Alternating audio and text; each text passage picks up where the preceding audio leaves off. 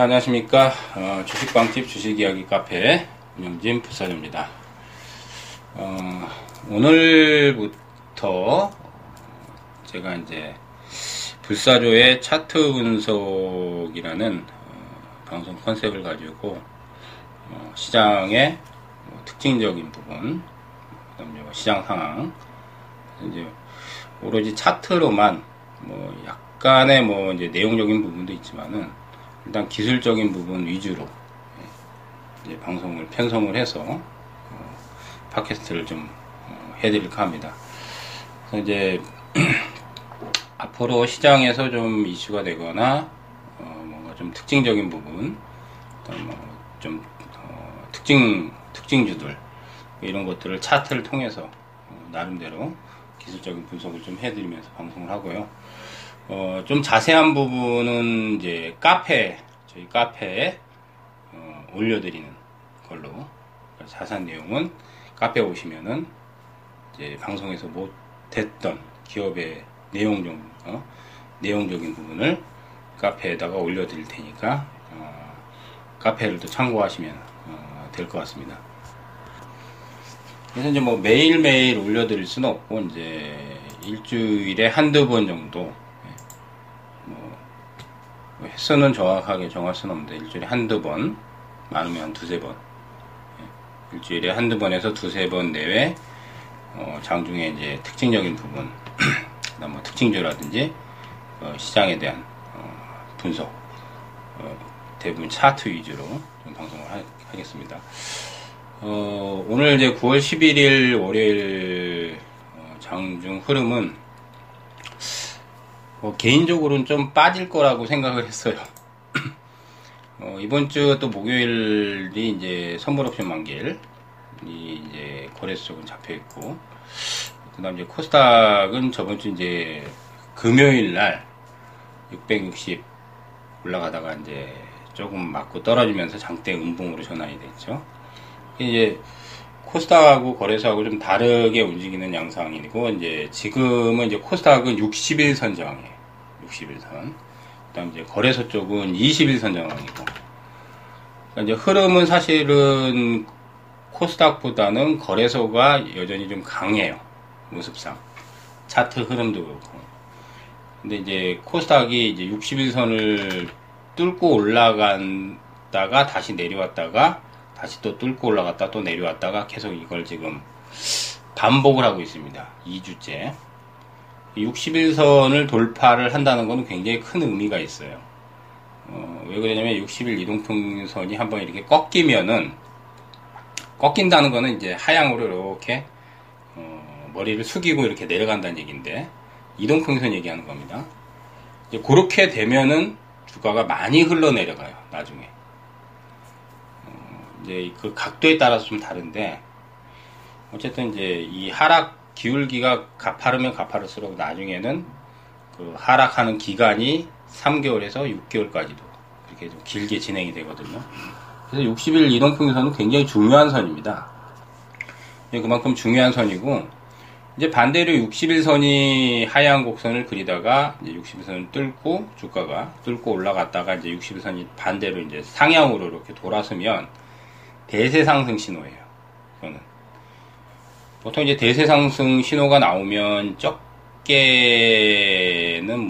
3개월, 4개월, 길게는 한 2년에서 3년까지도 올라가요.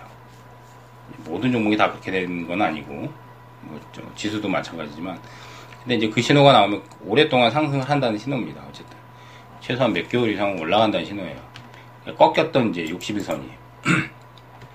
근데 이제 지금은 코스닥은 60일선이 약간 꺾여 있고, 그다음 이제 거래소 쪽은 꺾이진 않았는데 아직 60일선을 조금 회복을 못 하고 있는 상황이고, 조금 양시장 모델도 이제 좀 차이가 있긴 한데, 어쨌든 지금은 이제 60일선을 회복하는 시도가 지금 나오고 있다는 거예요.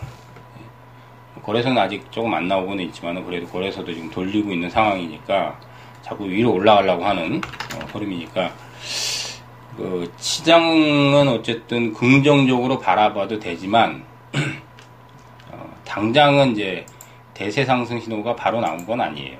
그러니까 그러니까 대세를 돌리려고 하는 그런 시그널들이 지금 나타나고는 있습니다. 이제 점진적으로 나타나고 있기 때문에 뭐 조만간 이제 대세가 이제 뭐 상방으로 잡히지 않을까. 다만 이제 코스닥이 지금 기술적으로는 660선이 저항이기 때문에 바로 뚫고 올라가기는 조금 쉽지는 않을 거예요. 그러니까 지금 차트상에서는 금요일날 음봉 나온 그 흐름에서는 사실 650선이나 55 이하 정도는 한번 약간 조정을 탔어야 되거든요. 그러니까 조정을 타고 끌어올리는, 조정을 타고 끌어올리는 모습이 나왔어야 되는데, 그냥 오늘 바로 상승을 아침부터 해서 660 근처에서 지금 저항을 약간 받으면서 좀 밀리고 있는 상황이라서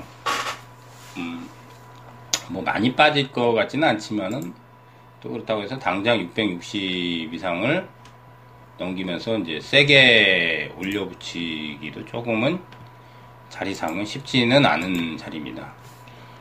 그러니까 뭐 지금 장상황이 나쁘진 않은데, 그렇다고 해서 또 굉장히 강한 장세를 펼치기는 조금 시기적으로는 조금 더 지나야 되지 않을까, 이제 그렇게 보이기 때문에, 이제 기술적인 포인트에서는 원래는 이제 오늘 조금 빠지고 화요일 오전까지 빠지면은 들어올리는, 원래 그런 시나리오가 제 생각에는 나올 거라고 생각을 했는데, 아침부터 오늘 강하게 붙인 거는 이제 거래소 쪽은 이제 IT 주도주들, 삼성전자, SK하이닉스, 그다음 삼성전기, 그다음 이제 뭐 삼성 SDI, LG 디스플레이, LG전자 뭐 이런 것들이 이제 아침에 강하게 좀 붙어서 시총이 크다 보니까, 그러니까 15포인트 이상 이제 그냥 떠서 시작을 했는데, 그 이상은 뭐 치고 올라가지는 못하는 것 같아요. 어쨌든 뭐 어쨌든 조금 기다리면 또 눌림목이 나오지 않을까 이렇게 보이고요. 기술적인 부분은 그렇게 보시면 되고. 특징적인 부분에서는 이제 이달 이제 가장 크게 상승하고 있는 신라젠이라는 거를, 신라젠이라는 종목이 있는데, 바이오 기업이죠. 적자도 계속 나와 있는 상태인데, 뭐 등록한 지는 얼마 안 됐는데, 이제 최근에 이제 가장 뜨거운 상승세도 굉장히 무섭게 이달에 펼쳐지고 있고, 금요일, 월요일 장중에도 45,000원을 넘어가면서 23%까지 이제, 금요일 장에도 19% 장중에 올라갔었는데, 시총이 지금 신라젠이 거의 뭐 3조 육박을 하고 있습니다. 3조. 장중에 45,000원 넘어갈 때만 거의 3조 가까이 된 것 같은데, 하여튼 상승세가 무섭게 나오고, 거래대금이 지금 4,800억, 장중 녹음하는 12시 20분 현재 4,800억이나 거래, 한 종목에서 거래, 신라젠 혼자서 4,800억이 거래되고 있는 거예요. 그러니까 오늘 이제 장 마감까지 보면은 뭐 한 6,000억, 7,000억 가까이 나올 것 같은데, 6, 7,000억 내 정도 나올 것 같은데, 엄청난 거래 대금이죠. 엄청난 거래 대금이죠. 그러니까 거래량도 많긴 한데, 뭐 거래량도 지금 1000만주 넘긴 한데, 거래량보다 거래대금이 중요하죠. 거래대금이라는 건 하루에 이제 이걸 사고 팔고 하면은 뭐 개인들도 있을 거고, 거기에 뭐 기관 외국인 뭐다. 근데 이제 신라젠 같은 경우 기관 외국인 그렇게 많지 않거든요. 그러니까 개인들이 거의 대부분인데, 하루에 이걸 사고 팔고 막 4,000억, 5,000억 이상을 지금 사고 판다는 얘기잖아요. 엄청난 진짜 거래대금입니다. 진짜 엄청난 거래대금이죠. 삼성전자 같은 경우도 하루에 거래대금이 2,000억, 3,000억 평균이 그 정도 나오고, 시장이 나쁠 때는 삼성전자도 거래대금이 1,000억, 1,500억 정도밖에 안 나올 때도 있어요. 1,500억. 뭐 이제 보통 한 2,000억, 3,000억은 나오는데, 하루에 삼성전자가. 적을 때는 1,500억 정도. 그러니까 삼성전자보다도 지금 거래대금. 그러니까 삼성전자보다도 돈으로는 거래가 훨씬 많은 거예요. 그러니까 신라젠이. 그만큼 이제 이슈가 지금 크다는 거죠. 팩사백에 대한 이제 가치 이슈 때문에 그러는데, 신라젠에 대한 분석은 저희 그 주식방지 카페에다가 제가 올려놨습니다. 주말에.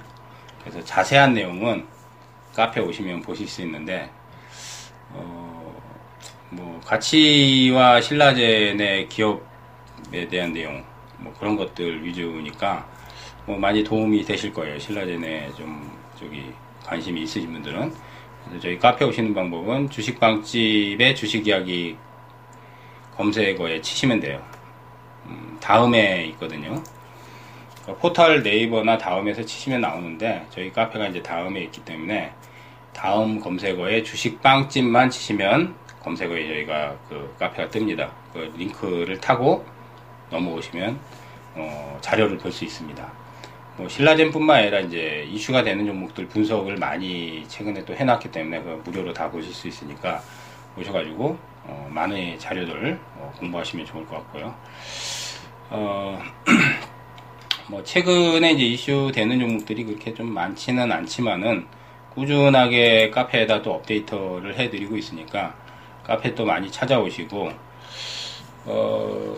저는 이제 VIP 클럽을 이제 올해 지금 계속 2년째 지금 운영을 카페에서 또 운영을 하고 있는데, 뭐 최근에 그래도 대형 주도주 가지고 수익을 지금 잘 내고 있습니다.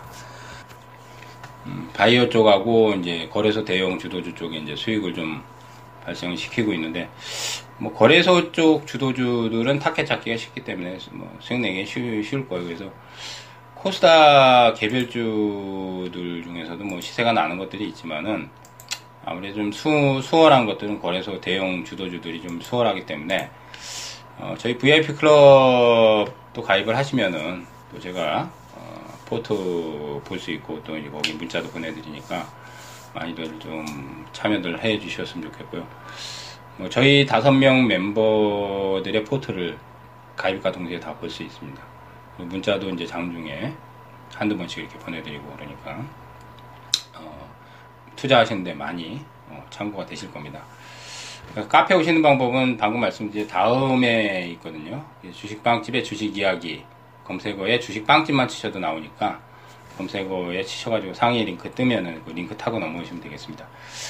최근에 좀 장세가 좀 지지부진한데 조만간 좀 좋은 아마 시기가 올 거라고 생각이 돼요.